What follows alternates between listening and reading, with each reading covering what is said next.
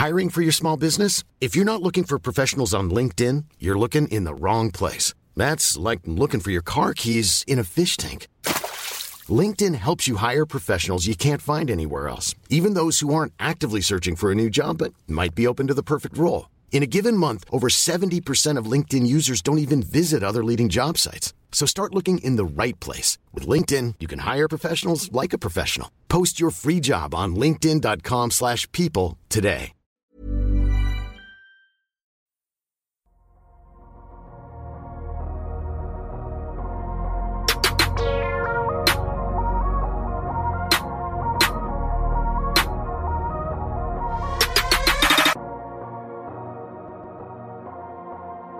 Salut à tous, ça y est, euh, on y est après une intersaison qui a environ duré 3 jours en ressenti. La saison NBA 2019-2020, elle est derrière nous. Il est grand temps de s'attaquer à la saison 2020-2021 donc qui s'annonce. Vous écoutez le podcast de Kebdo, c'est Adrien qui vous parle et euh, comme je le disais, cette intersaison était très rapide, très particulière. Ça ne nous a pas empêché de vous offrir des podcasts et des surprises. Euh, D'ailleurs, n'hésitez pas à retrouver tout ça sur les plateformes de podcast et surtout sur YouTube si c'est pas déjà fait. Donc nouvelle saison, nouvelle preview et nouveau format, vous nous connaissez maintenant chez Duck Hebdo. Et avant de détailler le programme du jour et des prochains jours, eh bien j'accueille euh, mes deux acolytes du jour, en commençant par celui qui est donc de retour après euh, moult péripéties, prêt à dégainer mais aussi à défendre. C'est Madiane. Comment ça va Madiane? Ah ça va, va falloir être bon des deux côtés du terrain ce soir. En effet. Et euh, avec nous, la deuxième personne du jour, c'est celui dont le visage est au moins aussi charismatique que sa voix, c'est Ben. Comment ça va Ben? Euh, ça va très bien, Adrien. Et comme tu l'as dit, c'est assez étrange. La saison s'est terminée il y a moins de deux mois. La draft c'était hier. Là, on doit faire des previews. C'est vraiment ramassé. C'est éreintant. C'est vrai, ça va très très vite. Donc comme je le disais, nouveau format hein, cette année. On a euh, mobilisé tout notre service juridique chez Dunkebdo pour ces previews 2020-2021. On vous a donc euh, confectionné une série de podcasts sous forme de jury. Alors pour ça, on va passer en revue les 30 équipes NBA avec un principe assez simple, une question par franchise un avocat de la défense, un avocat des parties civiles et un juge pour conclure. Alors forcément, on n'aura pas beaucoup de temps, donc on va essayer d'aller à l'essentiel. Et c'est parti, nouvel épisode du podcast Dunk Hebdo, c'est l'heure des previews pour la saison NBA 2020-2021.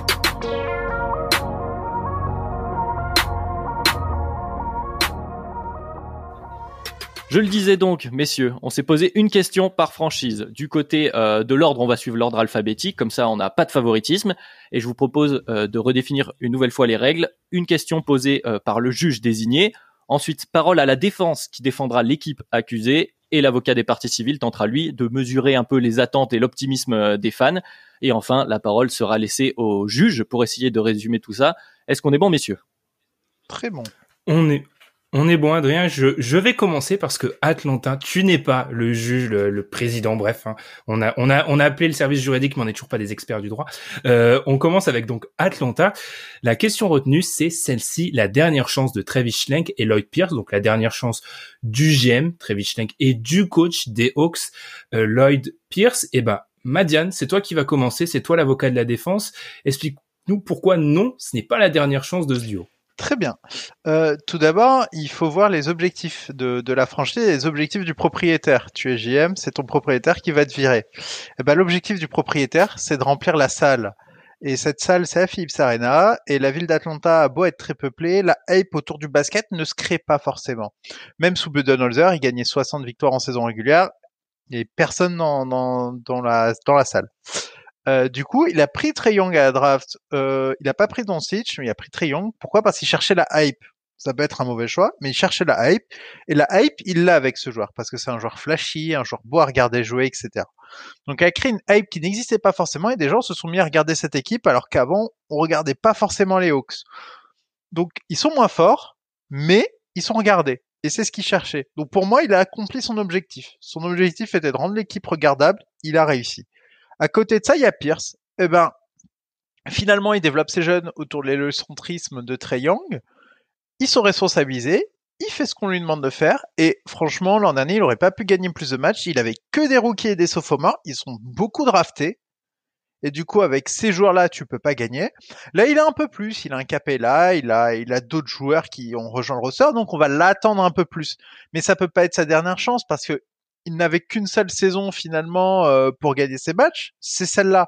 Donc si se foire cette, euh, cette année, peut-être qu'il aura une dernière chance la saison prochaine, mais sa dernière chance ne peut pas être de facto cette année. Très bien. Et on, alors, c'est pour ça qu'il faut nous regarder sur YouTube. Je prends des petites notes dans un petit carnet, hein, pour ceux qui, pour ceux qui, pour ceux qui ne l'ont pas vu. Donc, je suis très attentif et je vais donc donner la parole à, à toi, Adrien. Pourquoi oui, en fait? Bah oui, c'est vraiment la dernière chance de ce duo. Parce que justement, la question, elle est tournée surtout au niveau autour du GM et du coach. Madiane a beaucoup concentré autour de Trey Young, de l'hype, de remplissage de la salle. C'est vrai que ce sont des facteurs importants. Mais cette intersaison, il s'est passé une autre chose très importante du côté d'Atlanta, c'est qu'il y a eu beaucoup de changements.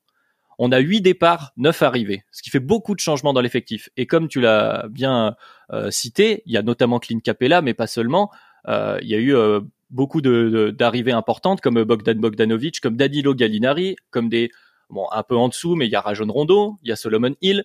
En tout cas, tout un tas de joueurs expérimentés qui sont là et qui affiche du coup un objectif plus important, un, objectif qui semble être celui de la qualification en playoff, de faire passer une étape à cette équipe des Hawks. Très bien, on a vu la hype, on a des jeunes joueurs. Maintenant, il faut passer l'étape supérieure au niveau sportif. Et il me semble assez clair que cette intersaison démontre que l'objectif ce sera les playoffs et que si on se retrouve avec euh, une nouvelle fois Atlanta très bas, trop bas dans le classement qui n'accroche même pas les play-ins, ça sera très très dur euh, pour Lloyd Pierce notamment, mais dans une moindre mesure Travis Schlenk, mais également de garder euh, leur poste parce que ça ne ce sera pas du tout une équation facile d'intégrer autant de gens dans une équipe qui est censée tourner autour de Trayon. Trayon qui doit quand même passer un cap, notamment défensif, qu'il faut arrêter d'être un trou noir si on veut si on veut pouvoir euh, progresser et gagner plus de matchs. Donc voilà pour moi danger, notamment du côté de Lloyd Pierce. il y a une attente de résultats très forte cette année du côté d'Atlanta. Euh, tu as un droit de réponse, Madiane je pense que tu vas l'utiliser. Qu'est-ce que tu veux, euh, comment tu veux réagir à ce qu'a pu dire Moi, je, je, souscris à ce qu'il a dit, c'est-à-dire qu'il y a des objectifs plus hauts cette année. Il n'y en a jamais eu finalement avant. Donc, euh, virer un coach parce qu'il a fait tout ce que tu lui as demandé jusqu'à maintenant et parce que peut-être qu'ils vont se foirer un peu, et là tu le virais, ce serait euh, prendre une décision précipitée alors qu'il n'a eu il n'a, il n'a finalement pas, pas déçu jusqu'à maintenant. Il a fait ce qu'on lui a demandé. Et là, ce serait sa première incartade. On ne vire pas un coach à sa première incartade. Ça, on n'est pas pressé à Atlanta. C'est pas le but, clairement. Euh, donc non, pour moi, euh, pour moi, même s'il y a une saison forcément peut-être décevante, enfin oui, il aura euh, plein de choses en sa faveur. C'est-à-dire des changements de roster intempestifs, quelque chose de pas forcément équilibré, mais bon, ça, euh, voir s'il arrive à trouver cet équilibre. Mais je pense que euh, il sera, il pourra autant blâmer l'effectif que euh, que finalement euh, que les objectifs, enfin que les objectifs matcheront pas avec l'effectif qu'il a eu. Mais est-ce qu'il pourra se faire virer? J'ai du mal à y croire. Adrien, puisque je suis un profond démocrate, après tout. Adrien, je te, je te laisse la parole pour le dernier mot. Oui, j'ai pas envie qu'on s'étale trop longtemps non plus sur les Hawks, mais effectivement, tu l'as dit, on fera le bilan à la fin de la saison, et pour moi, c'est possible avec cette nouvelle ambition que euh, le front office se dise, alors ça, ça reprend en compte Travis Schlenk, mais que le propriétaire puisse se dire, si cette année on n'a pas réussi à atteindre nos objectifs sportifs avec ce qu'on a mis en place, peut-être qu'il nous faudra passer une étape supplémentaire et prendre un coach peut-être plus euh, confirmé avec un nom plus ronflant. Donc euh, attention pour Lloyd Pierce. Alors, on n'a pas déterminé si on devait donner des points de victoire ou je sais pas. Euh, alors, pour être honnête, je vais être totalement honnête dans le processus. Avant, j'aurais plus pointé du côté de Madiane, mais en fait, là où j'ai pas été d'accord avec ce qu'a pu dire Madiane, c'est qu'en fait, l'année dernière, alors certes, il n'y avait pas des objectifs, mais ils ont gagné moins de matchs en termes de pourcentage en année 1 par rapport à l'année 2, alors que Triangle était meilleur. Donc, je trouve quand même qu'on ils sont sur un, ils sont quand même sur un siège éjectable, surtout du côté de Lloyd Pierce, parce que rester trois saisons NBA sans jamais faire les playoffs, c'est extrêmement difficile. Donc, je donne la moitié du point à Adrien, mais globalement, je suis assez d'accord avec Madiane. Je pense que surtout le GM aura du temps, mais je, je pense quand même qu'il y a une vraie déception sur l'année dernière parce qu'ils gagnent pas de match en fait. C'est pour ça. Ben, c'est la conclusion pour Atlanta. On va enchaîner parce qu'on a beaucoup d'équipes à voir. Il y en a 30 en tout. Et euh, la prochaine, par ordre alphabétique, c'est Boston. Et euh, parole au juge, au président du jury, euh, Madiane, c'est toi pour, pour Boston. On va parler à un joueur qui n'a finalement pas joué tant de matchs que ça auprès, auprès des, des Celtics. Gordon Howard, est-ce que sa perte est sous-estimée ou non? Évidemment, on va commencer par la parole à la défense. Adrien, la perte de Gordon Hayward est-elle sous-estimée? Non, non, ça va aller du côté de, Boston. Euh, on est pour moi dans un dans un mouvement logique euh, par rapport à la construction de cet effectif de Boston sur les dernières années. Euh, effectivement, merci Gordon Hayward pour pour tous ses services, mais il est grand temps de laisser totalement les clés du camion à tes jeunes ailiers qui sont Jason Tatum et Jalen Brown, qui ont prouvé qu'ils continuaient à progresser d'année en année de manière plutôt linéaire. Il n'y a aucune raison de penser qu'ils ne puissent pas continuer à progresser et donc remplir les cases que remplissait Gordon Hayward. Également, on sait que le rapport entre Hayward et, euh, et, son coach Brad Stevens ont pu parfois faire parler, au moins autour. On, on met ça de côté. Cette euh, discussion-là n'aura plus lieu. Jalen Brown et Jason Tatum ont les clés du camion, donc c'est à eux de prouver euh, qu'ils peuvent franchir cette nouvelle étape. Et dans cette intersaison, on a aussi comment dire rempli un, un souci qu'on avait à Boston, qu'on a pu voir notamment en playoff, c'était la profondeur à l'intérieur. On a récupéré Tristan Thompson notamment qui va pouvoir euh, qui va pouvoir compenser cette faiblesse là. Donc je pense que la perte d'Eward est compensée à l'aile par une progression à venir de Jalen Brown et de Jason Tatum et on remplit le plus gros problème de l'effectif à l'intérieur. Donc pas de souci du côté de Boston. Je vais prendre la parole. Euh, merci votre honneur.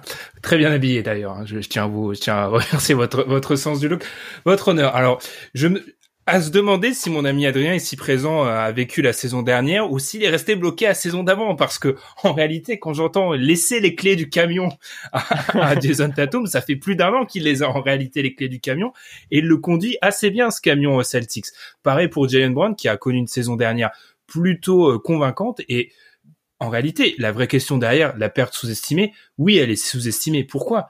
Parce qu'en fait il va il va falloir trouver de quoi compenser les matchs de Gordon Hayward. Parce que je tiens à rappeler, alors Gordon Hayward souvent blessé, etc. Euh, la saison d'avant, donc 2018-2019, il joue 72 matchs, il en joue 52 la saison dernière. Alors certes, il est blessé, mais on parle pas d'un joueur qui est totalement absent des terrains. Gordon Hayward pour les Celtics, c'était quoi? Une 4 5 option qui ajoutait de la profondeur à l'aile, parce que oui, Adrien a parlé de la profondeur au poste de pivot. Mais en l'occurrence, le vrai problème, c'est l'aile, parce que Jalen Brown et, Jason Tatum jouaient déjà en réalité beaucoup. Enfin, on est sur des joueurs euh, qui ont joué, on est sur les deux plus gros total de minutes l'année dernière pour les Celtics. Ils jouaient déjà beaucoup. La question, c'est derrière, on met qui? Euh, il n'y a pas vraiment d'alternative côté Celtics. C'est quoi? C'est plus de Grant Williams? Alors certes, sa saison rookie a été bonne, il a eu des bonnes séquences en playoff, mais c'est assez faible. Derrière les jeunes des Celtics, Romeo Langford, on n'est pas sur les mêmes le même poste. Euh, catastrophique au shoot. Il a le pire true shooting de l'équipe de G-League. Je ne parle pas des Celtics, je parle du, du main, de l'équipe de G-League. Euh, derrière, on a toujours Robert Williams, euh, euh, l'éternel potentiel. Bref, on voit bien qu'on va demander encore plus de choses à l'aile à certains joueurs. Et moi, ça me fait très peur. Donc oui, cette perte, elle est sous-estimée parce qu'on va perdre du shoot. Très bon true shooting pour Gordon Hayward. On va perdre une solution à l'aile. Donc oui, c'est sous-estimé parce que une trade d'exception, cher fan des Celtics, ça ne joue pas au basket. Merci beaucoup. J'ai mon droit de réponse aussi, monsieur le juge? Tout à fait. Tu as ton droit de réponse. Eh c'est très aimable. Alors, euh, je voudrais dire que sur les minutes, il y a une autre arrivée dont on n'a pas encore parlé à Boston, euh, qui est un joueur, certes, qui est un meneur de jeu, mais qui s'appelle Jeff Teague. Et à Boston, il y a un autre joueur très intéressant qui s'appelle Marcus Smart, qui peut, euh, lui, est certes considéré, est assez petit et considéré comme un arrière, mais qui est largement capable de défendre sur certains trois dans la ligue. Donc je pense que ces minutes-là, on pourra les voir avec Kemba Jeff Teague sur euh, les postes 1 et 2, Marcus Smart sur le poste 3 pour le déresponsabiliser euh, de la balle parce que quand on a vu ses mauvais choix et qu'on pourra avoir une line-up un peu plus petite et un peu intéressante. Mais en effet, j'entends quand même cet argument sur euh, euh la profondeur de l'effectif du côté de l'aile. Effectivement, il va falloir compter sur certains jeunes, mais j'ai totalement confiance en Brad Stevens pour, pour régler ce souci-là. Je, redonne la parole au, au parti civil. J'ai juste entendu Kemba Jeftig, je peux rien dire J'ai entendu alors, Kemba. Alors, en, en, tant que juge, euh, malheureusement, Adrien, ta défense tenait la route. Et, je trouve qu'à ce point-là, tu m'as perdu. Et je pense que ceux ah. qui verront la, vidéo sur, YouTube ont vu ma tête d'un seul coup devenir très expressive à ce moment-là. Malheureusement, je pense que je donne, je donne le point à, Ben et à sa partie civile. Il m'a plus convaincu sur son premier plaidoyer de base et la suite m'a pas convaincu. Très bien, je, je prends la défaite. J'ai fait ce que j'ai. Adrien, faut, faut être honnête, faut être honnête, Adrien, il a pas les plus faciles hein, sur cet C'est épisode. pas les plus faciles, euh, déjà de manière objective, puis en plus de manière subjective. On m'oblige, euh, la casquette est, est, est visible sur YouTube. Euh, défendre Boston, c'est pas ce que je préfère faire, hein, je tiens à le préciser. Mais j'ai quand même essayé. En tout cas, voilà, donc pour, euh, pour le cas des, des Celtics et de la paire de Gordon Hayward, la prochaine équipe dans la liste, c'est Brooklyn, et encore une équipe très intéressante, et cette fois-ci, je vais prendre le fauteuil de juge, donc je suis tranquille. Et parole à la défense avec Ben, avec une question très très simple. Est-ce que pour euh, Brooklyn, le titre, ça va être un peu court ou non? Est-ce qu'ils peuvent y aller, Ben? Peut-être, sûrement. Ils vont sûrement le faire. Alors, pourquoi les Nets ont, pourquoi ça ne va pas être trop court pour les Nets? Alors les Nets, voilà, c'est un effectif riche, ça on peut pas le, ça on peut pas le nier. Euh, Il y a les retours de Kevin Durant, de Kyrie Irving, et on se demande un peu comment ça va jouer tout ça. Alors concrètement, on sait pour Steve Nash, Mike D'Antoni et Jacques Vaughn, parce que clairement on va être sur un petit triumvirat pour coacher cette équipe. Euh, L'objectif de la saison régulière, ça va être de mettre en, de trouver les bonnes solutions. Comment on va réussir à réintégrer euh, Kevin Durant, etc. Donc moi j'ai regardé en fait leur début de saison. Je me suis dit ça va être très marquant pour voir en gros qu'est-ce qu'ils vont faire au début. Alors j'ai regardé ce début de saison les gars. Qu'est-ce que j'ai vu? J'ai vu 20 matchs. J'en ai vu 3 contre les Hawks, 2 contre les Cavs, 2 contre les Grizzlies, une fois OK Pick, une fois Hornets, une fois Knicks. Ils jouent personne en fait au début de saison. Donc le début de saison, alors si ils jouent deux fois le Heat, une fois les Bucks, une fois les Nuggets et une fois les Sixers, tous à domicile. Leur plus, leur match le plus difficile de le début de la saison, c'est jouer les Celtics au TD Garden. Autant dire qu'après 20 matchs, ils seront, je l'espère, largement au-dessus des 50%, et ça leur permettra de mettre tout le monde en place, et notamment Kevin Durant. Je sais ce qu'on va me dire, 39% des mecs qui euh, se sont fait un tendon d'Achille ne reviennent jamais. Euh, la plupart doivent changer leur jeu, etc. Bien évidemment, je ne, nie pas, et je serais heureux de voir Kevin Durant n'être que 90% du joueur qu'il était. Cependant, je ne pense pas qu'on ait besoin d'un Kevin Durant à 100% pour faire du bruit dans cette conférence. L'effectif est très dense, ils peuvent s'adapter à beaucoup de choses et surtout, cette densité d'effectifs va leur permettre pendant la saison de reposer des joueurs. Par exemple, face aux Hawks, je suis pas sûr que tu fasses jouer Kevin Durant sur les trois matchs. Moi, mon objectif pour ces Nets, c'est juste d'arriver en playoff avec des certitudes sur quel 5 va pouvoir mettre en avant Steve Nash. Et ensuite, si j'ai la chance d'avoir un Kevin Durant, parce que ça, je ne le sais pas, mais mon adversaire ne le sait pas non plus, quel va être le haut niveau au retour de Kevin Durant, eh bien, tout simplement, eh bien, on pourrait espérer quelque chose du côté des Nets. Je salue euh, l'habilité euh, rhétorique de Ben qui euh, essaye d'anticiper les arguments euh, de son opposant. Madiane, Slim Shady est parmi nous. Il anticipe. exactement. Ma- Madiane, qu'est-ce que tu vas réussir à contre-attaquer? Pourquoi on n'y croit pas à Brooklyn? Mais tout simplement parce que notre ami vient de le dire. Les Nets, pour gagner des matchs, ils ont besoin de jouer Cleveland, Détroit. On joue le titre. Pour moi, tu es censé être capable de battre n'importe quelle équipe. Pourquoi aurais-tu besoin de, battre, d'avoir, d'avoir un calendrier facile pour gagner des matchs si tu viens jouer le titre? Pourquoi as-tu besoin? C'est justement parce que c'est trop court. À partir du moment où tu as besoin d'un calendrier simple pour commencer à gagner des matchs, c'est que c'est trop court. Il y a trop peu de certitudes. On ne sait pas comment cette équipe va jouer. On ne sait pas comment ils vont s'organiser. Et Kyrie Irving, sur les dernières saisons, est peut-être l'un des joueurs du DH20 qui a joué le moins de matchs. Il est tout le temps blessé. Tout le temps. Chaque année. Sa dernière saison complète, je sais même pas à quand elle remonte. Pareil, Kevin Durant. Je, j'allais citer euh, l'avis de Ben dans un podcast lorsque j'étais auditeur de Dunk Hebdo, qui lui-même avait fait la liste c'est des bas. joueurs qui avaient mangé une blessure au tendon d'Achille et qui lui-même avait Ça, dit c'est interdit. ça. qu'on ne pouvait pas revenir à 100%. Et là, il essaye de me vendre un Kevin Durant au niveau, par exemple, d'un LeBron James. Parce que c'est ça qu'il faut pour un titre. Il faut un Kevin Durant qui serait capable de tenir tête à des monstres pareils. C'est ça le titre. Le titre, c'est les Alpha Dogs de la ligue. Si Kevin Durant est ne serait-ce qu'au niveau de Giannis en termes de rendement pour son équipe, j'en serais très heureux. Et je suis même pas sûr que cela suffise euh, pour une quête d'un titre parce que ça dépend tellement de facteurs. Enfin, l'effectif n'est pas bon en l'état. C'est comme Miami en début de saison dernière. Ils ont trop de ball handlers pour un seul ballon. Ils ont besoin de joueurs qui complètent mieux euh, les, les, forces de l'effectif. Mais comme ils n'ont pas de certitude, ils n'ont pas encore initié des mouvements là-dessus. Donc pour moi, à date, l'effectif ne matche pas forcément avec l'effectif. Et si Brooklyn devait être un contender pour le titre, ce ne serait surtout pas sous cette forme-là, où je pense que des joueurs ne sont pas maximisés dans ce qu'ils peuvent apporter sur le terrain. Euh, notamment, on peut penser à ceux qui avaient été responsabilisés l'an passé avec une balle, qui vont devoir rendre à Kyrie Irving et Kevin Durant les mots sont durs, tous les coups euh, sont utilisés du côté de Madiane. Euh, on a vu, j'ai pu voir Benjamin écrire dans son petit carnet, hein, Ben, donc droit de réponse rapide quand même pour tous les arguments avancés par Madiane. Plusieurs choses. Alors j'ai dit, j'ai parlé du début de saison, c'est vrai, mais j'ai parlé du début de saison comme une mise en route. Bien évidemment que les Nets en fin de saison, j'espère qu'ils seront capables de battre des grosses équipes. En l'occurrence, dès qu'il y a ce genre d'association, ça a été le cas pour les Clippers, pour d'autres équipes dans le passé, on, en, on est en droit d'espérer un calendrier plus simple pour mettre en place des choses. Première chose. Ensuite, je n'ai jamais dit que KD reviendrait à 100%. J'ai dit, si on peut espérer un KD à 80%, on peut faire du bruit. Enfin, dernière chose, Madiane me dit qu'il y a trop de ball et que Kyrie joue jamais. Bah, du coup, s'il joue jamais, euh, moi je suis Spencer D. Windy, je suis Caris Levert, au moins je pourrais avoir le ballon.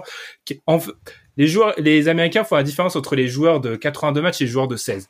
Kyrie, c'est un joueur de 16 matchs, c'est un joueur de playoff on va jouer la saison régulière avec Spencer Dinwiddie, et puis une fois que ça va se corser, voilà, Kyrie va revenir, tout simplement. Euh, Kyrie Irving. Un, petit mot, euh, Madiane, rapide. Hein, joueur de 16 matchs, et oui, le switch on-off pour les playoffs qui a si bien marché avec les Boston Celtics lors de son passage. On l'a bien vu, Kyrie Irving, il a été pas ouf pendant la saison régulière.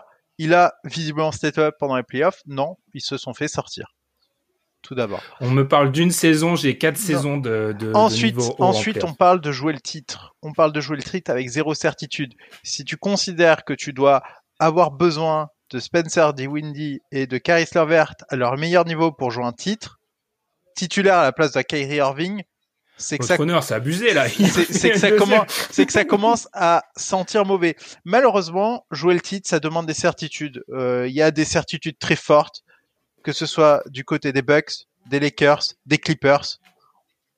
Moi, je pense que les Nets ne sont pas à ce niveau-là. Ils doivent encore changer des choses, s'ajuster, se mettre en route.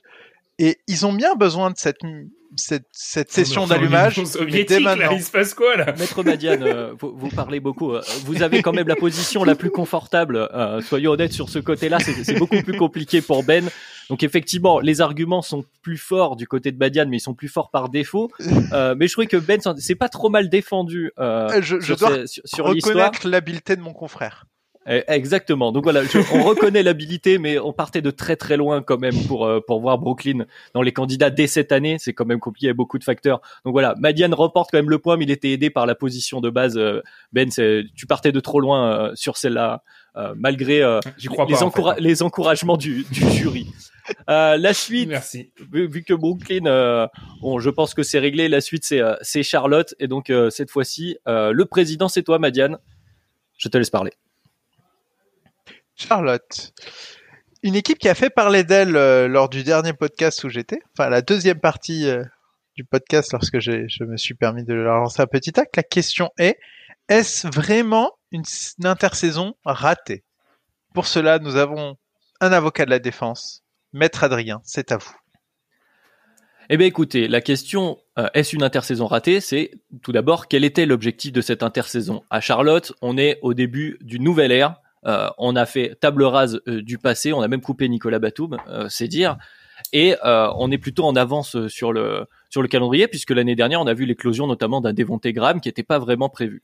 On a eu un très haut pic de draft. On a pu récupérer la Ball, qui est très très haut chez certains, pour ne pas citer Alan chez nous, notre expert du scouting, qui lui pense que c'est une potentielle superstar capable de, de lead une équipe très très loin. Et donc, on va pouvoir l'associer avec euh, tout ce beau monde, avec Devonte Graham, avec PJ Washington euh, également, qui est très intéressant. Et euh, certains vont émettre des doutes sur cette signature de Gordon Hayward, dont on a parlé du côté de Boston, et qui est donc arrivé chez Charlotte. La, la question, moi, comme je la pose, c'est la question de la temporalité de Charlotte. Du côté des Hornets, on n'est pas pressé.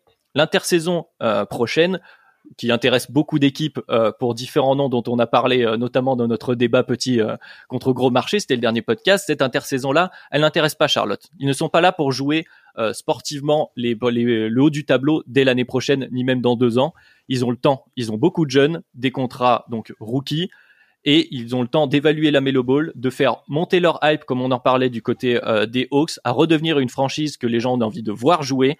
Et donc, de ce point de vue-là, cette intersaison, elle est très bien. La Mélo arrive, on lui donne les clés, on lui file un Gordon Hayward qui élève le plancher, qui est un facilitateur, qui est un vétéran, qui va pouvoir l'aider aussi euh, à mettre les choses en place du côté de Charlotte. Donc tout va bien, on est à notre rythme et cette intersaison s'inscrit totalement dans cette logique. Très bien. Maître Ben, avez-vous quelque chose à, rétorquer à votre confrère C'est le meilleur nom du monde. Maître Ben. Euh, oui, parce qu'Adrien m'a parlé d'objectifs, mais sauf qu'en fait, tout du long, j'ai pas compris c'était quoi l'objectif. Euh, on est, on est, on, on, dans deux trois ans, d'accord. Dans deux trois ans, on a Gordon Hayward à 30 millions, toujours dans le, dans le, à plus de 30 millions d'ailleurs, parce que si on fait l'association avec Nicolas Batum, on est donc à, à 40 millions. Euh, ça déjà, ça déjà, je pourrais m'arrêter là. je pourrais vraiment m'arrêter là si j'avais. Poursuivez quand même. Euh, Maître Adrien avait de très bons arguments. C'est vrai, il avait de très bons arguments. Alors c'est vrai, je, je, je suis d'accord avec lui du côté de Charlotte, on visait pas 2021. Euh, le truc c'est déjà on donne les clés à la mélo, je suis pas vraiment sûr en fait parce que Gordon Hayward a ça de, de pervers dans son profil, hein, pas profil, profil, c'est qu'en fait il est trop fort pour qu'en fait un rookie de 19 ans qui arrive euh, du championnat australien, tout le talentueux qu'il soit, ait les clés de l'effectif en soi, qu'on le veuille ou non, les clés de l'effectif, elles sont de facto à Gordon Hayward. Parce que, alors certes, les clés de l'effectif, ça veut pas dire juste porter le ballon. Euh, la Melo Ball devra jouer avec un mec qui, quand il est bon, est très proche ou à l'est du niveau, peut s'approcher du niveau All-Star. Mon deuxième problème également, c'est qu'en fait, on va être bon dans 2-3 ans. Oui, comme je l'ai dit, dans 2-3 ans, on aura toujours Gordon Hayward. Faire monter le, niveau des jeunes joueurs. Euh, on associe comment les jeunes joueurs et Gordon Hayward, en fait? Parce que euh, au poste de pivot, on met PG Washington en 5 Enfin, ça, c'est pas du tout viable. Donc, on va se retrouver avec un embouteillage à l'aile où on a nos jeunes joueurs. Euh, on va faire starter Cody Zeller et Bismarck Biombo. Enfin, bref, il n'y a pas de ligne en fait. La ligne, c'est juste, euh, on sera bon dans 2-3 ans. Bah alors pourquoi investir 30 millions dans un quasi All-Star? Je vois pas vraiment en fait. Je vous avoue que c'est un, dossier extrêmement difficile à défendre votre honneur parce que je vois aucune logique euh, dans les dans les actions du prévenu. Eh ben, maître Adrien, voyez-vous une logique dans les actions du prévenu?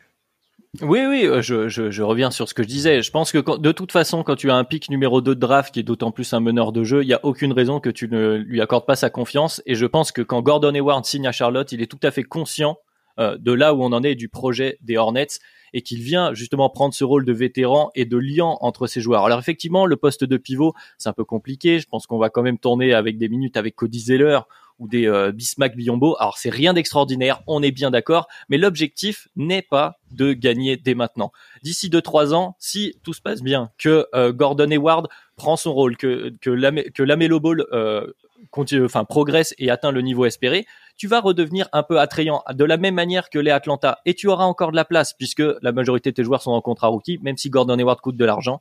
Et quelques années après, tu pourras enfin dire merci Gordon Hayward pour tes services, la mélo est prêt, on est parti, et, euh, et ensuite on pourra construire autre chose.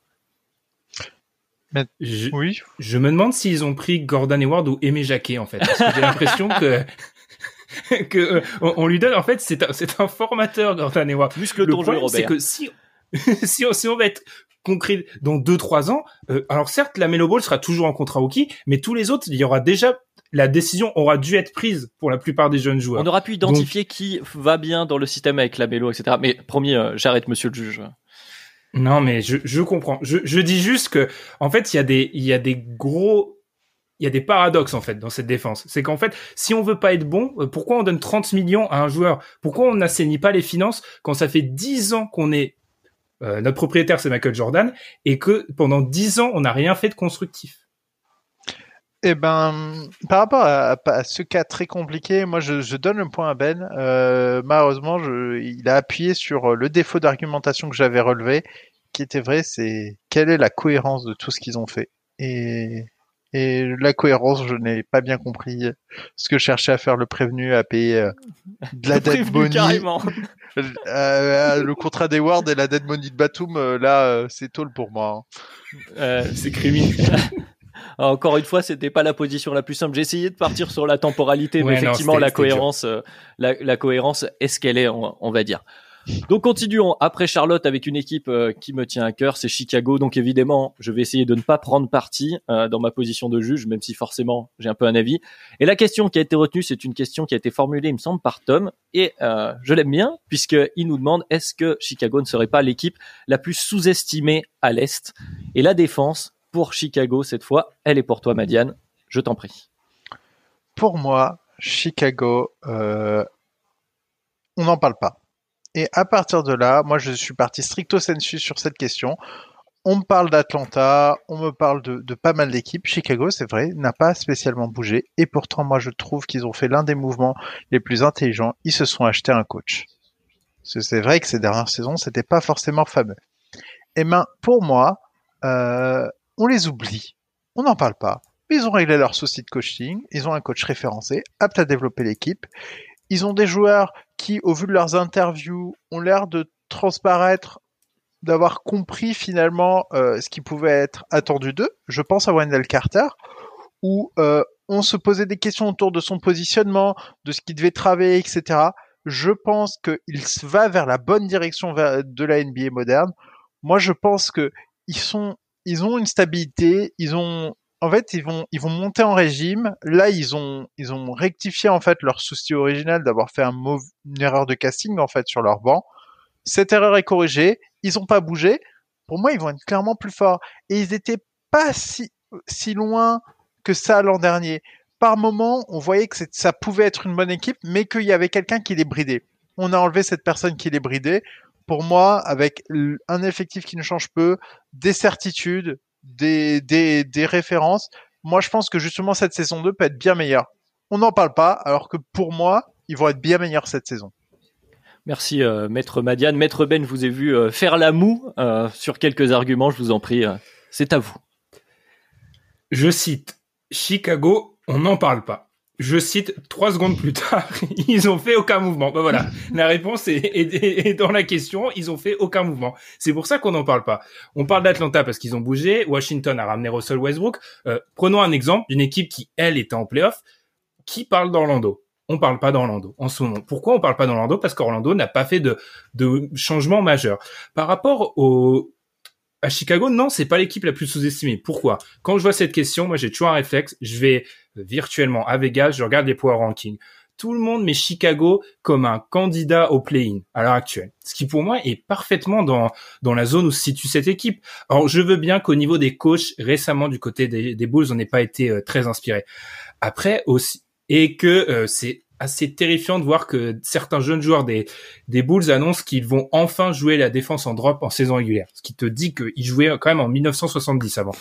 Mais après, euh, il faut être aussi euh, euh, cohérent.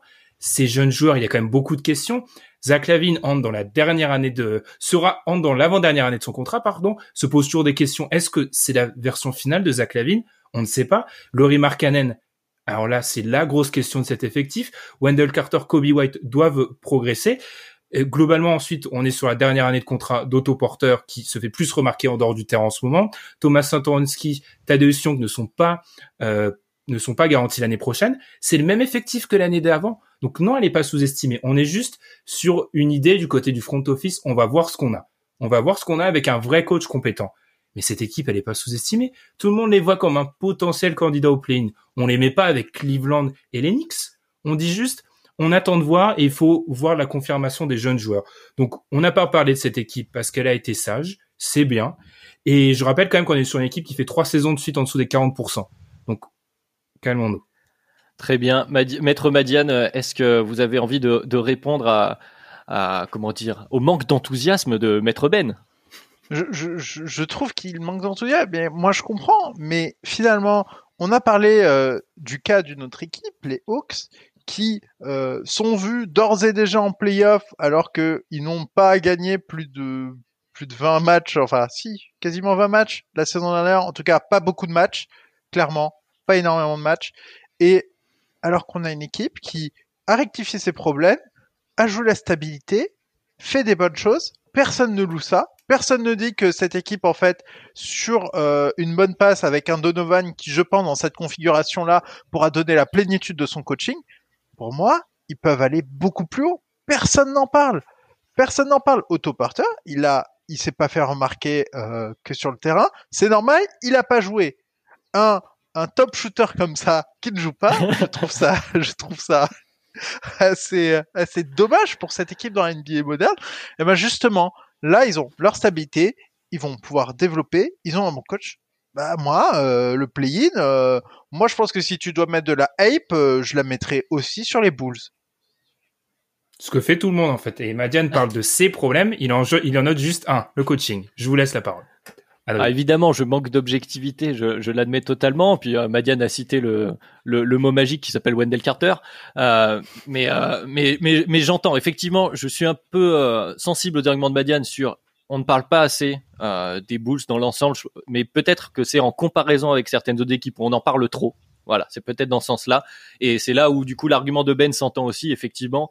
Si on regarde les previews des quelques gens qui parlent de Chicago, ils ne sont pas si bas que ça la plupart du temps. Euh, même si euh, pour le coup, euh, Maître Ben, vous avez dit, on ne les met pas dans le même tiers, euh, notamment de, que Cleveland, et c'est notre équipe ensuite, et ça ne m'arrange pas du tout. Donc voilà, je ne tranche pas sur Chicago. Genre, les, vous avez été tous les deux très bons, et on enchaîne sur Cleveland avec donc un désavantage. donc merci Ben, c'est à toi. Alors par rapport à Cleveland, je suis bien content d'avoir évité certaines équipes. Alors la question retenue pour Cleveland, peuvent-ils éviter un top 4 à la loterie et viser le play-in? Euh, On va donner la parole à, la, défense malheureusement au début. Euh, euh, Adrien, pourquoi c'est pas possible? C'est compliqué. Ce n'est pas la position la plus simple que j'ai eu à, défendre de Bavi, mais je pense quand même qu'il y a des raisons d'être optimiste du côté de Cleveland puisque euh, sur euh, la durée de la saison précédente, on a pu commencer à voir euh, s'installer notamment le duo Garland-Sexton. Il y avait beaucoup de doutes et finalement, c'est peut-être pas si mal. Et il y a du monde du côté de Cleveland sur le bas court. On a beaucoup de jeunes joueurs très très jeunes, mais qui vont pouvoir s'installer petit à petit. On a drafté Isaac Okoro, qui a priori rentre alors après, voilà, je ne suis encore une fois pas un expert des jeunes joueurs. Je me fie à ce que nous a dit Alan, à ce qu'on a pu voir au niveau de la draft, mais en tout cas qui fit parfaitement dans euh, les besoins euh, de Cleveland, à savoir qu'il va amener du physique, de la défense, un jeu sans ballon. C'est exactement ce dont ils ont besoin. Et euh, je rappelle qu'il y a encore des vétérans à Cleveland qui ne sont pas des mauvais joueurs de basket du tout. Et à l'Est, ça suffit à te faire gagner des matchs. Un Kevin Love, un André Drummond et dans une moindre mesure un Larry Nance Jr. sont quand même des joueurs confirmés en NBA qui peuvent te permettre de gagner plus de matchs que euh, d'autres équipes telles que euh, New York pour ne pas en, citer en dessous. Alors effectivement, ce ne sera pas gagné. C'est vraiment dur, mais il faut viser le play-in maintenant du côté de Cleveland. On a les bases, on a quelques jeunes qu'on veut mettre en avant. Pour l'instant, le projet, il est celui-ci. Alors essayons d'en tirer le maximum et je pense que c'est possible de gagner plus de matchs, de finir euh, à porter en tout cas des play-in à l'est. J'ai vraiment envie de vous donner le point parce que vous avez quand même sorti Larry Nance comme vétéran sur lequel on peut compter. Madiane, maître Madiane, devrais-je dire, hmm. avocat des parties civiles. Pourquoi vous allez défendre la, la, la, facilité sur ce débat? Pourquoi Cleveland n'ira pas au, au play-in? Déjà, euh, Cleveland, euh, malheureusement, a des équipes, je trouve, hormis Détroit, plus fortes qu'elle dans sa division, notamment le futur 4-0 qui prendront face à Milwaukee, pas loin de 4-0 face à Chicago et très certainement 4-0 face à Indiana. Donc déjà, ça commence plutôt mal et contre Détroit, il faudra voir. Moi, à partir du moment où on cite Larinan Junior comme un facteur positif dans ton équipe, c'est qu'il n'y a pas grand chose à gratter et que le fond est pas très bon. Eh ben, le fond, parlons-en. Darius Garland, il n'a pas réussi à s'adapter au jeu NBA. Il a des soucis physiques d'accès au cercle. Un joueur qui n'est pas capable de finir au cercle, ça va être très compliqué. Et c'est des soucis très inquiétants. Vraiment, je pèse mes mots, c'est très inquiétant. La compatibilité avec Sexton. Sexton qui fait péter un câble à certains joueurs de cette équipe en, en dormant avec le ballon. On a eu Kevin Love qui a pété un câble sur le terrain l'an dernier et on ose penser qu'il va se mettre à jouer à l'endroit. Non, Kevin Love, il veut se barrer loin très loin de Cleveland.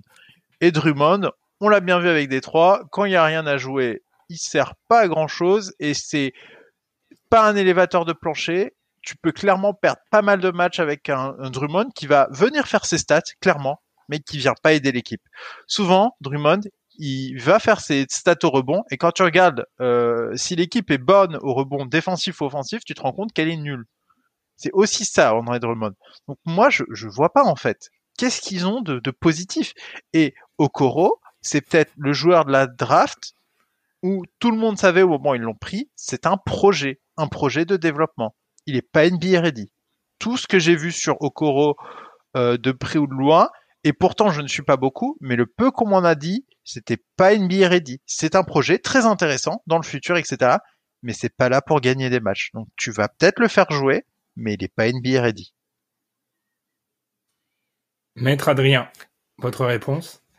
Honnêtement, euh, j'ai pas grand chose. J'aimerais pouvoir défendre plus Cleveland, mais là, vraiment, ce, cas-là, pour moi, il est très compliqué. T'imagines, on est dans un vrai procès. J'aimerais le défendre. Ah ouais, non, non. non mais j'aimerais beaucoup, mais là, c'est jeu 7 et match. J'admets ma défaite euh, bah, face à Maître Madiane.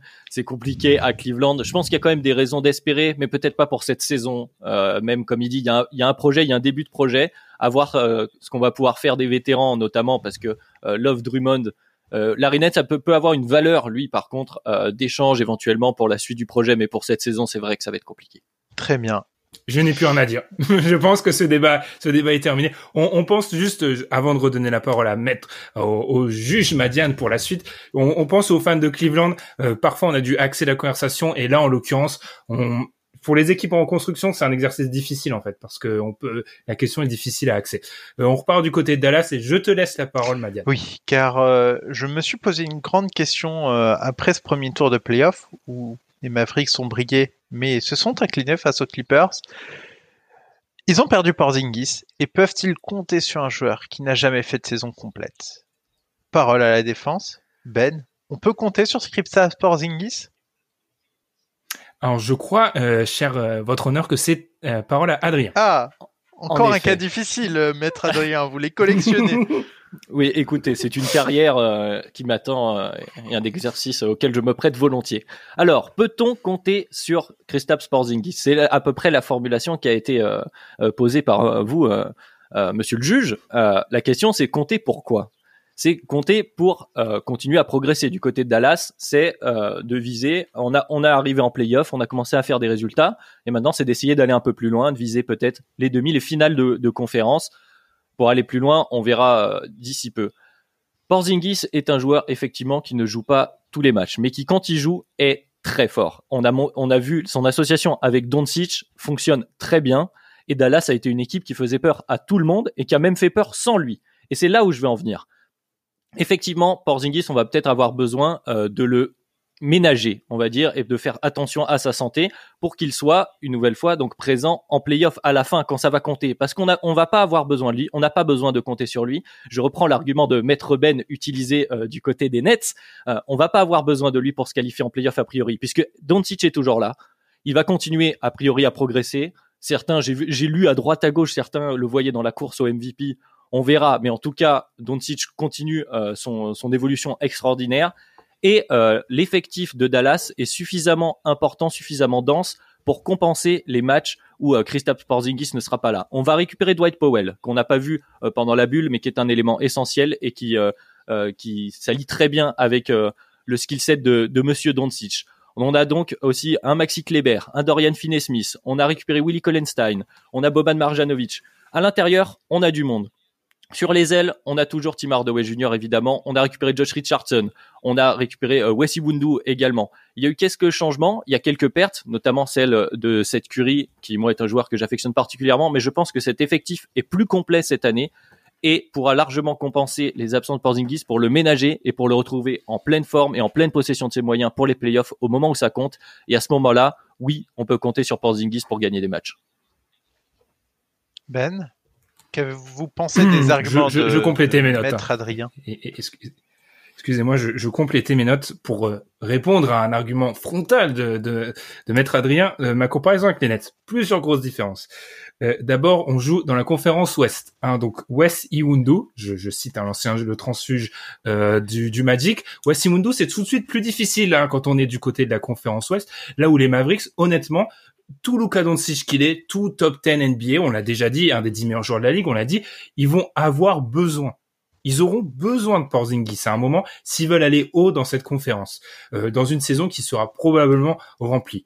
Euh, deuxième différence, euh, là où pour un Kevin Durant, on revient d'une grosse blessure qui, en théorie, va demander de l'adaptation, on revient d'un ménisque pour pour du côté de du côté de Kristaps Porzingis. Donc en soi, c'est une blessure qui, il devrait être à quasi 100% dès le début en fait. C'est une blessure dont on peut revenir plus facilement.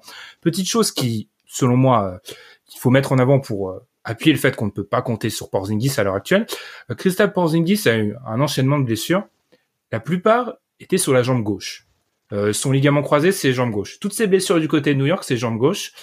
Son ménisque, c'est jambe droite. Et il y a beaucoup de spécialistes qui commencent à mettre en avant le fait que euh, il y a une compensation. J'ai pas fait médecine, je lis juste, et ça devient très inquiétant.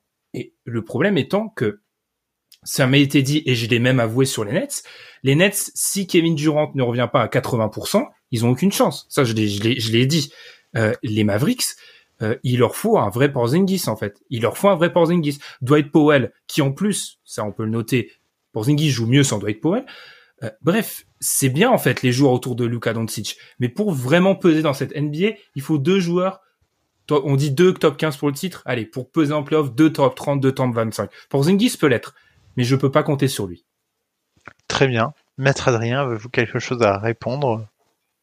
Oui, mais je pense que malgré euh, la différence Est-Ouest euh, notée par mon confrère, euh, les Mavs sont assez forts et ils l'ont prouvé pour en tout cas se qualifier pour les playoffs à l'Ouest, même si Porzingis est ménagé parce que oui, effectivement, il y a danger, mais on est très conscient, le staff de Dallas est très sérieux et, et là depuis longtemps est installé et euh, je pense pas qu'ils vont forcer et qu'ils auront besoin de forcer des minutes sur Christophe Porzingis par rapport à tout ce que j'ai évoqué précédemment. Je vais pas y revenir. Et au moment où on sera en playoff, là, on pourra jouer à 100%. Et euh, pour moi, on pourra compter sur le joueur de basket Christophe Porzingis. Et côté physique, il sera, il sera présent puisqu'il aura été ménagé euh, grâce à l'ensemble de l'effectif, au coaching staff, à Luka Doncic, qui euh, a prouvé que même sans Christophe Porzingis, il faisait peur aux Clippers qu'on voyait tous comme des contenders. Donc voilà, le, pendant la saison, il n'y aura pas besoin de Christophe Porzingis pour se qualifier à l'Ouest.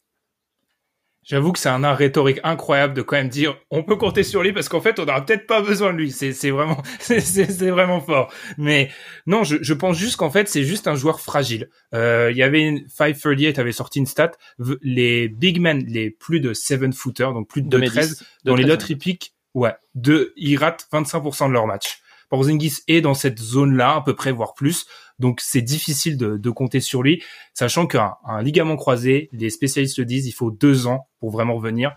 On est un peu plus d'un an après, donc attendons la saison prochaine. Très bien.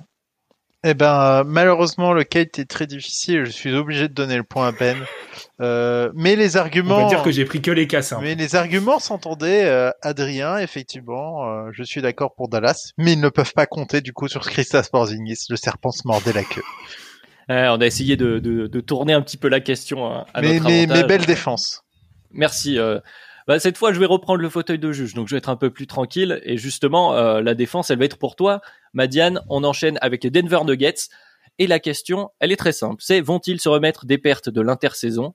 Et donc, dans cette intersaison, on cite notamment Jeremy Grant, Mason Plumlee. Euh, certains voudraient peut-être citer Torrey Craig, je ne sais pas. En tout cas, il y a eu des pertes cette saison à Denver. Est-ce qu'on va pouvoir s'en remettre, Maître Madiane? Alors, je, ne ferai pas l'affront et je laisserai Ben euh, s'occuper du cas d'un joueur dont, que j'apprécie énormément. Je ne prendrai même pas la peine de mettre ce joueur en avant. Je le laisserai essayer de dire pourquoi ce n'est pas un si bon joueur que ça. Mais euh, moi, j'aimerais parler un peu du nouveau rôle de Jamal Murray. C'est euh, peut-être finalement ce qui pourra leur permettre de passer un nouveau, une nouvelle étape en fait dans ce projet qui est clairement un projet de devenir à terme un, vrai contender dans cette conférence Ouest, c'est de se dire on va maintenant euh, jouer comme en playoff, c'est-à-dire redonner la, les cartes du jeu à Jamal Murray un peu plus et moins les donner à Nikola Jokic. C'est-à-dire que le plafond de cette équipe, finalement, euh, c'était pas euh, de se dire mon meilleur joueur c'est Nikola Jokic. Le, s'ils veulent atteindre un plafond encore plus haut, ils doivent se dire maintenant mon meilleur joueur c'est Jamal Murray, je dois compter sur Jamal Murray. Jamal Murray nous a sorti des performances ahurissantes euh, lors de ces playoffs, clairement ahurissantes, et il va falloir capitaliser là-dessus. Et euh, moi, j'ai surtout l'impression, euh, pour un Jeremy Grant, c'est un joueur utile. Je ne dirais jamais le contraire mais ce n'est pas le joueur indispensable. Ce n'est pas lui qui a fait que l'équipe est devenue aussi forte que ça au fur et à mesure des saisons. Ce n'est pas lui qui a fait que euh, les Nuggets euh, ont fini second de la conférence Ouest euh, plusieurs saisons de suite. C'est un joueur remplaçable. il ne faut pas se mettre des, se mettre à, à, à, à surévaluer la valeur d'un joueur. Bismack Biambo, il n'était pas valuable au Toronto Raptors c'est pas les joueurs importants. Lorsque lorsque des joueurs en fait explosent comme ça et se montrent à nous pendant les phases de playoff, euh, il faut regarder est-ce que l'équipe est vraiment construite autour d'eux, est-ce qu'on compte vraiment sur eux? Pour moi, euh, leurs pertes de l'intersaison sont remplaçables parce qu'en fait, ils comptent pas sur eux spécialement et ils ont d'autres joueurs à mettre en avant. Je laisserai Ben euh, parler de, de ces joueurs qui ne seraient pas si extraordinaires que ça. La parole est à vous, Maître Ben, même si Maître Madiane essaye d'anticiper euh, vos propos. Euh, je vous laisse euh, répondre. plusieurs choses.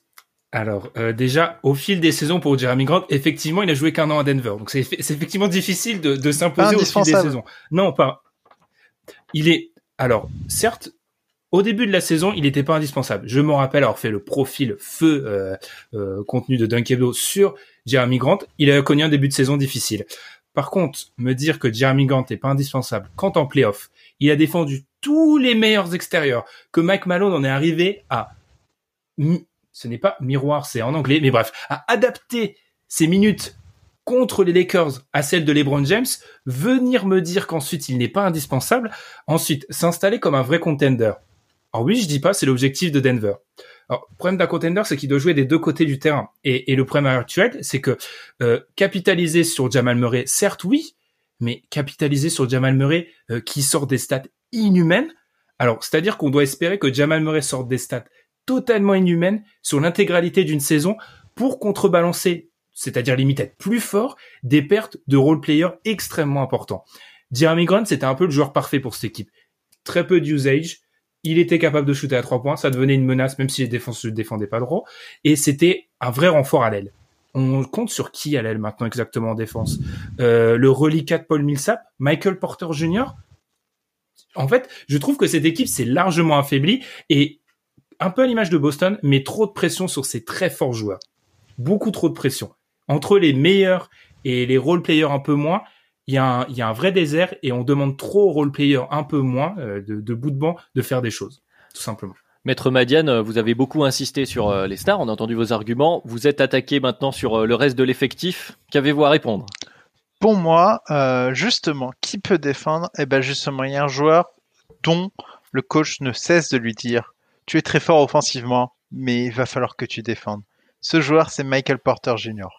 Ça fait, il est en couveuse il est en couveuse et ils l'ont pas trop impliqué sur la campagne de playoff. Ils l'ont un peu chouchouté, bichonné. Il a mis un tir décisif, certes, à un moment euh, face aux Clippers, mais le but c'était pas trop de le mettre en avant. Et justement, ils savent qu'il est très fort offensivement, mais ils savent qu'ils ont besoin de lui défensivement.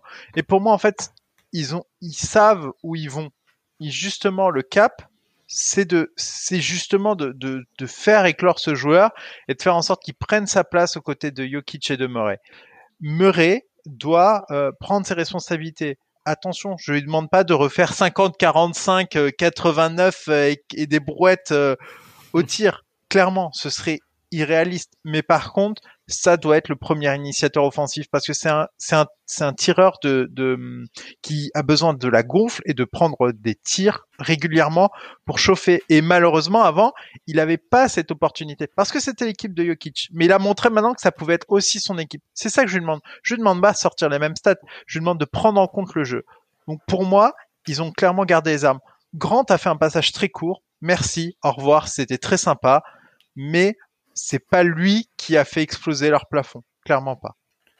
Maître Ben, vous voulez rajouter un mot euh, avant le verdict? Deux petits mots. Ils n'ont pas pu compter. Euh, ils l'ont, ils l'ont gardé en couveuse.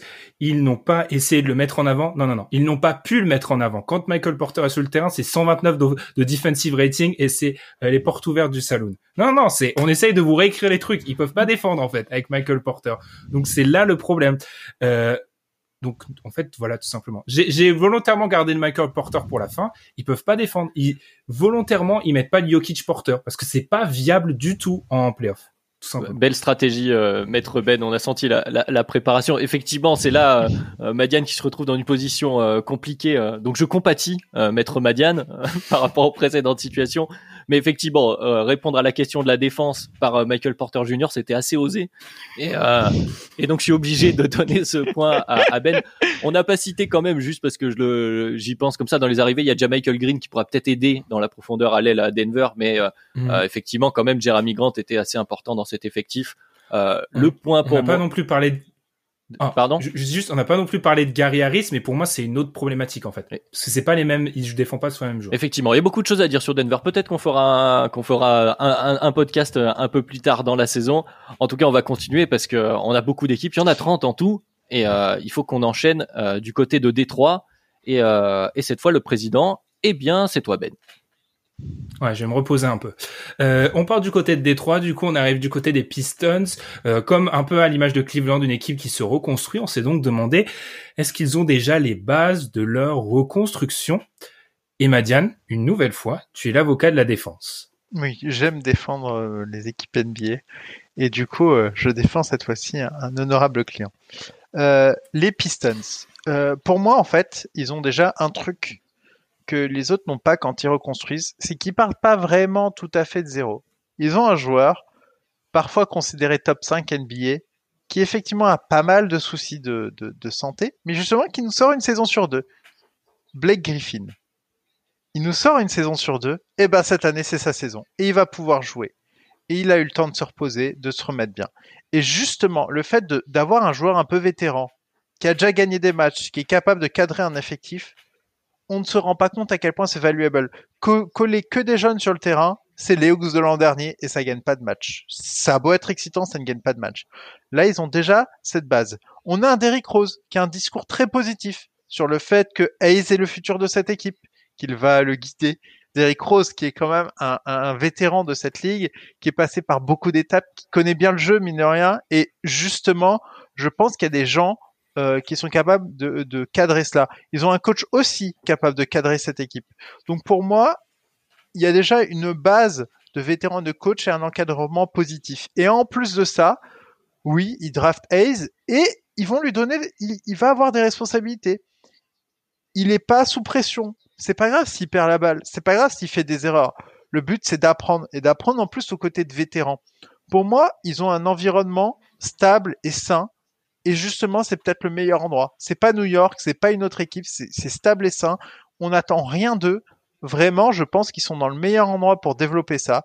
Sekou nous a montré des flashs l'an dernier, mais des flashs quand même très très forts et on était obligé de l'admettre. Euh, et il a les qualités physiques et athlétiques pour euh, s'imposer dans le jeu. Et en plus, on voit que techniquement, il, il, a un shoot, il a un début de shoot. Euh, il il a également, il doit améliorer son handle, mais je pense que justement, c'est un joueur qui a la base sur laquelle tu peux construire et je pense qu'il est dans le bon endroit à Détroit pour qu'on lui fasse ça. Donc oui, pour moi, il y a déjà les bases pour jeter leur future construction.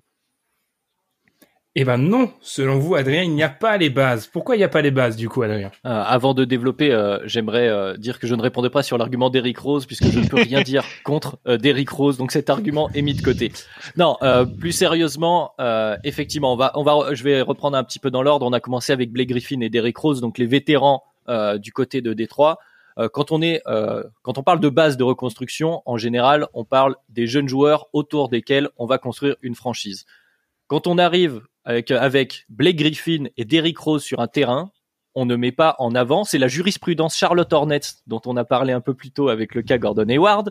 On ne va pas pouvoir mettre en avant euh, tout de suite donner les clés du camion à Kylian Hayes. Blake Griffin a évolué au fil de sa carrière pour devenir un joueur capable avec la balle, qui a besoin de la balle et qui l'utilise très très bien. S'en priver serait euh, totalement illogique par rapport euh, à, ce qu'il peut apporter et on le voit mal accepter un rôle de, de lieutenant d'un petit gamin venu de France. Ensuite, en ce qui concerne le cas de ce cher Sekou Doumbouya, effectivement, on a vu des jolis flashs. On a aussi vu des belles absences, ce qui fait qu'il n'a pas énormément joué.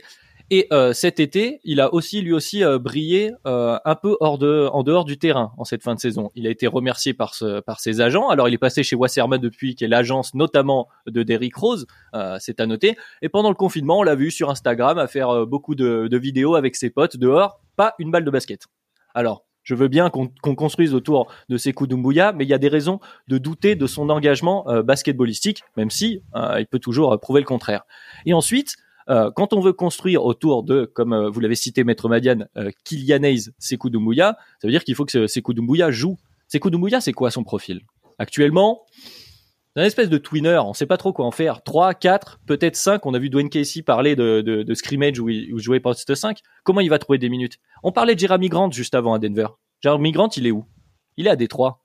Et Jeremy Grant, il joue exactement sur ce poste-là, avec ce profil-là. Comment Sekou va pouvoir tirer son épingle du jeu et progresser à cet endroit-là. Pour moi, Détroit a un problème de temporalité euh, également, où euh, il y a des jeunes joueurs à développer, mais c'est pas maintenant qu'on va les voir, donc on, verra, on verra ce qui se passe, et je pense pas que ce soit eux la base dans leur tête, puisque pour l'instant ils n'ont pas pris la décision euh, d'effectivement tout donner à leurs jeunes joueurs qui sont Kylian Hayes et Sekou notamment. Maître Madiane, votre droit de réponse après cette offensive. Non, mais je, je, je salue l'offensive d'Adrien, mais justement c'est bien ça la chose. C'est qu'ils ne sont pas autour d'un champ de ruines. Et développer des jeunes autour d'un champ de ruines où il n'y a rien, il n'y a pas de jeu, il n'y a pas de victoire, où tu passes ton temps à prendre des valises match après match, bah non en fait, il y a des bases solides, il y a des joueurs qui connaissent le jeu, il y a des joueurs qui vont pouvoir les tirer vers le haut si tu passes ton temps à t'entraîner avec Pipo et Bimbo, tu vas pas apprendre comment mieux jouer au basket. Par contre, si tu t'entraînes avec Derrick Rose et Blake Griffin, tu vas peut-être apprendre un peu plus des choses sur le jeu.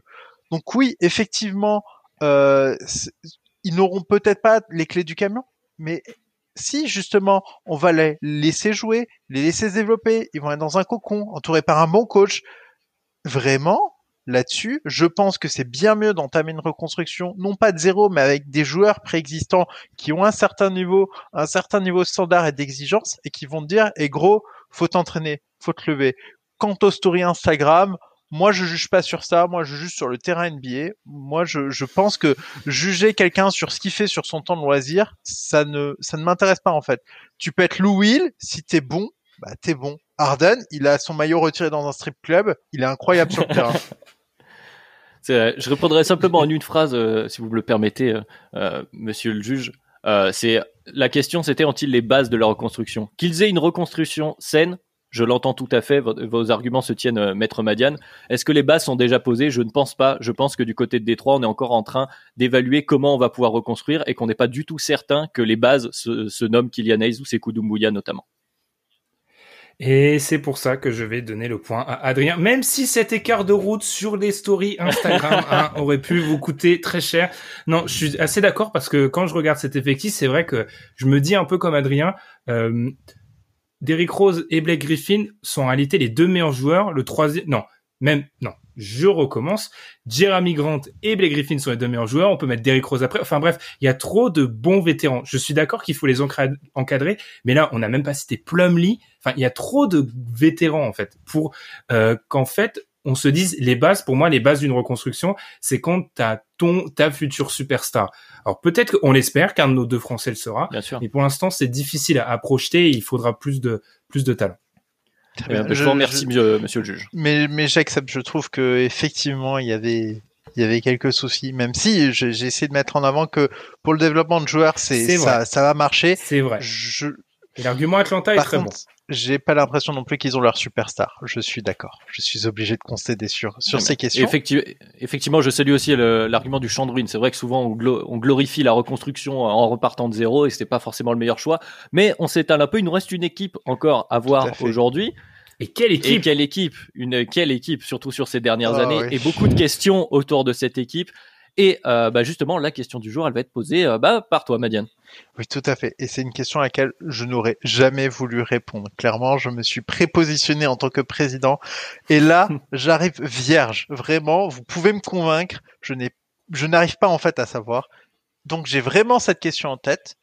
Un Curry de retour de blessure avec Draymond Green et Kelly Oubre peut-il ramener Golden State en playoff malgré la terrible blessure de Clay Thompson? Avocat de la défense, Adrien, ce cas est très compliqué. Il faut me convaincre. Je crois, votre honneur, une nouvelle fois que c'est, c'est, c'est. Décidément, mes notes ne sont pas bonnes. Euh, est à l'envers. Exactement, j'inverse dans mes notes, je, je, suis navré. Il y a eu beaucoup, il y a eu beaucoup d'affaires à régler, c'est pour ça, c'est compliqué. Tout à fait, je m'en mêle dans mes dossiers. Euh, oui, ils peuvent le faire. Oui, ils peuvent le faire. je ne dis pas ils vont le faire. C'est là toute la, la nuance de cette question. Est-ce qu'ils peuvent le faire? Bah oui, ils peuvent le faire en réalité. Pourquoi? Tout simplement parce que je regarde l'Ouest. Alors certes, l'Ouest, euh, oui, en haut, ils sont pas au niveau des Lakers, ils sont pas au niveau des Clippers, ils sont même pas au niveau des Nuggets, du Jazz, de Portland, euh, Houston, point d'interrogation. Mais après, ils sont meilleurs que OK Peak, ils sont meilleurs que Memphis, ils sont meilleurs que Sacramento, il, commence à avoir débat quand on commence à rentrer sur. Pour moi, ils sont meilleurs que les Pélicans. J'expliquerai pourquoi après.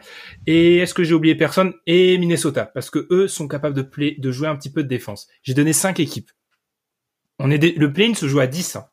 Donc ensuite, si on parie sur un play-in où on amène, on amène une équipe avec un, un Steve Kerr, un Stephen Curry et un Draymond Green, moi, je peux y croire en cette équipe. Alors, pour donner des arguments un peu plus concrets, euh, oui, Stephen Curry va devoir sortir une saison incroyable.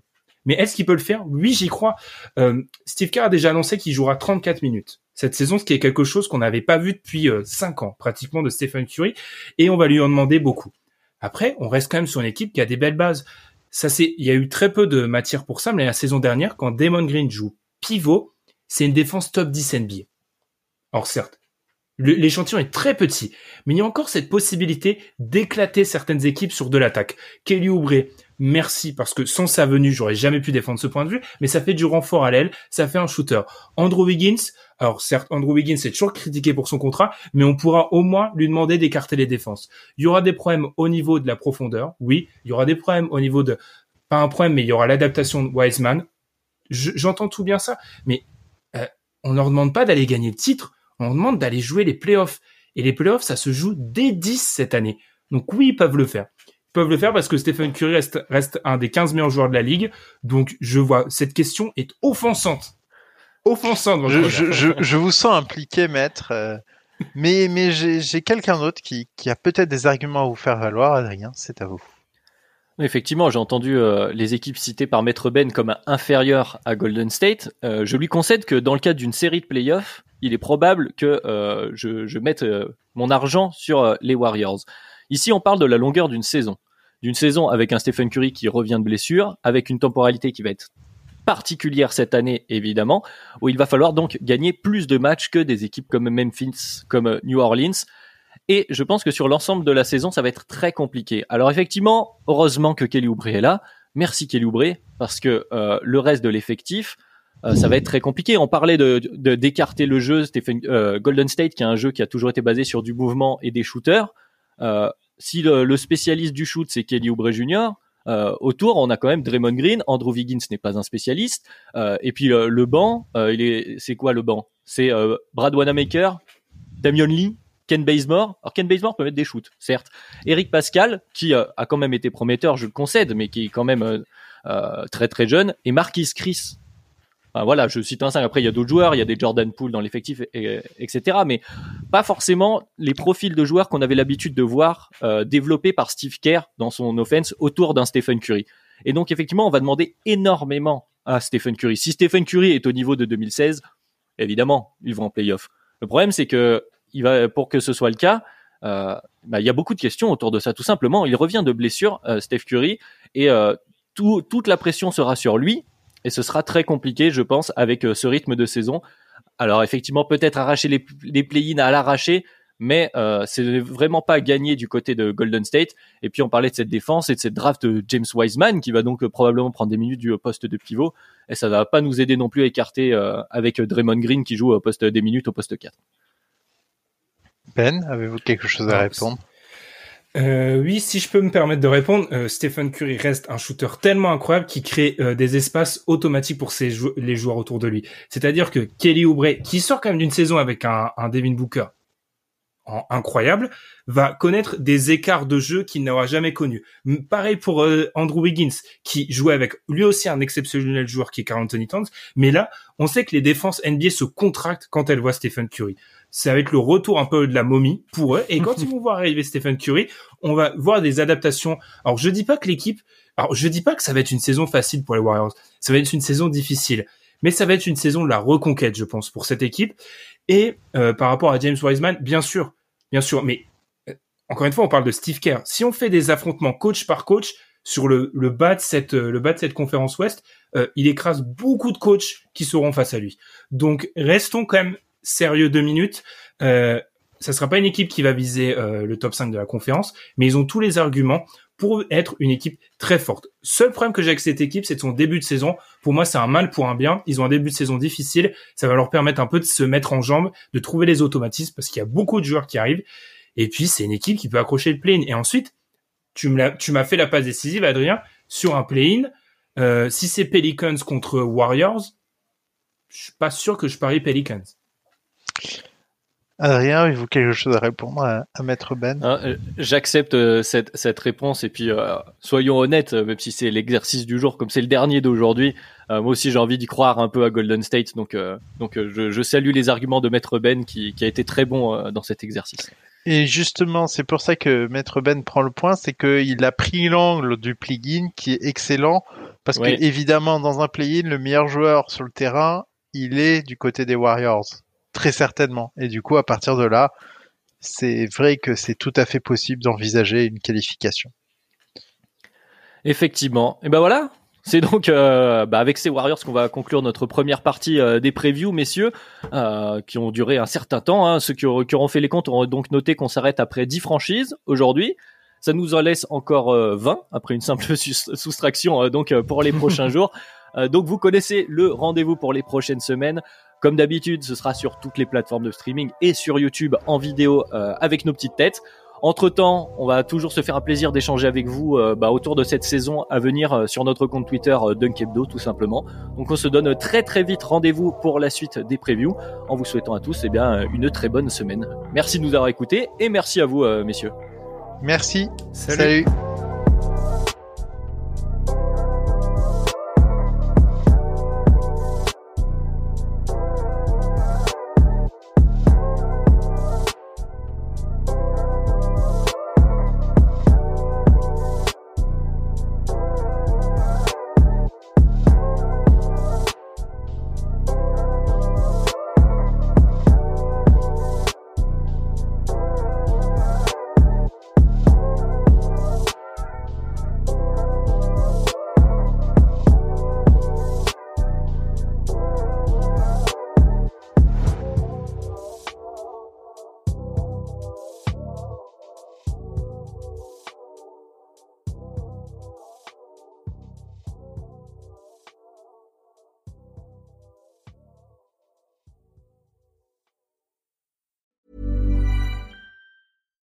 Hi, I'm Daniel, founder of Pretty Litter. Cats and cat owners deserve better than any old-fashioned litter. That's why I teamed up with scientists and veterinarians to create Pretty Litter. Its innovative crystal formula has superior odor control and weighs up to 80% less than clay litter. Pretty Litter even monitors health by changing colors to help detect early signs of potential illness. It's the world's smartest kitty litter. Go to prettylitter.com and use code ACAST for 20% off your first order and a free cat toy. Terms and conditions apply. See site for details.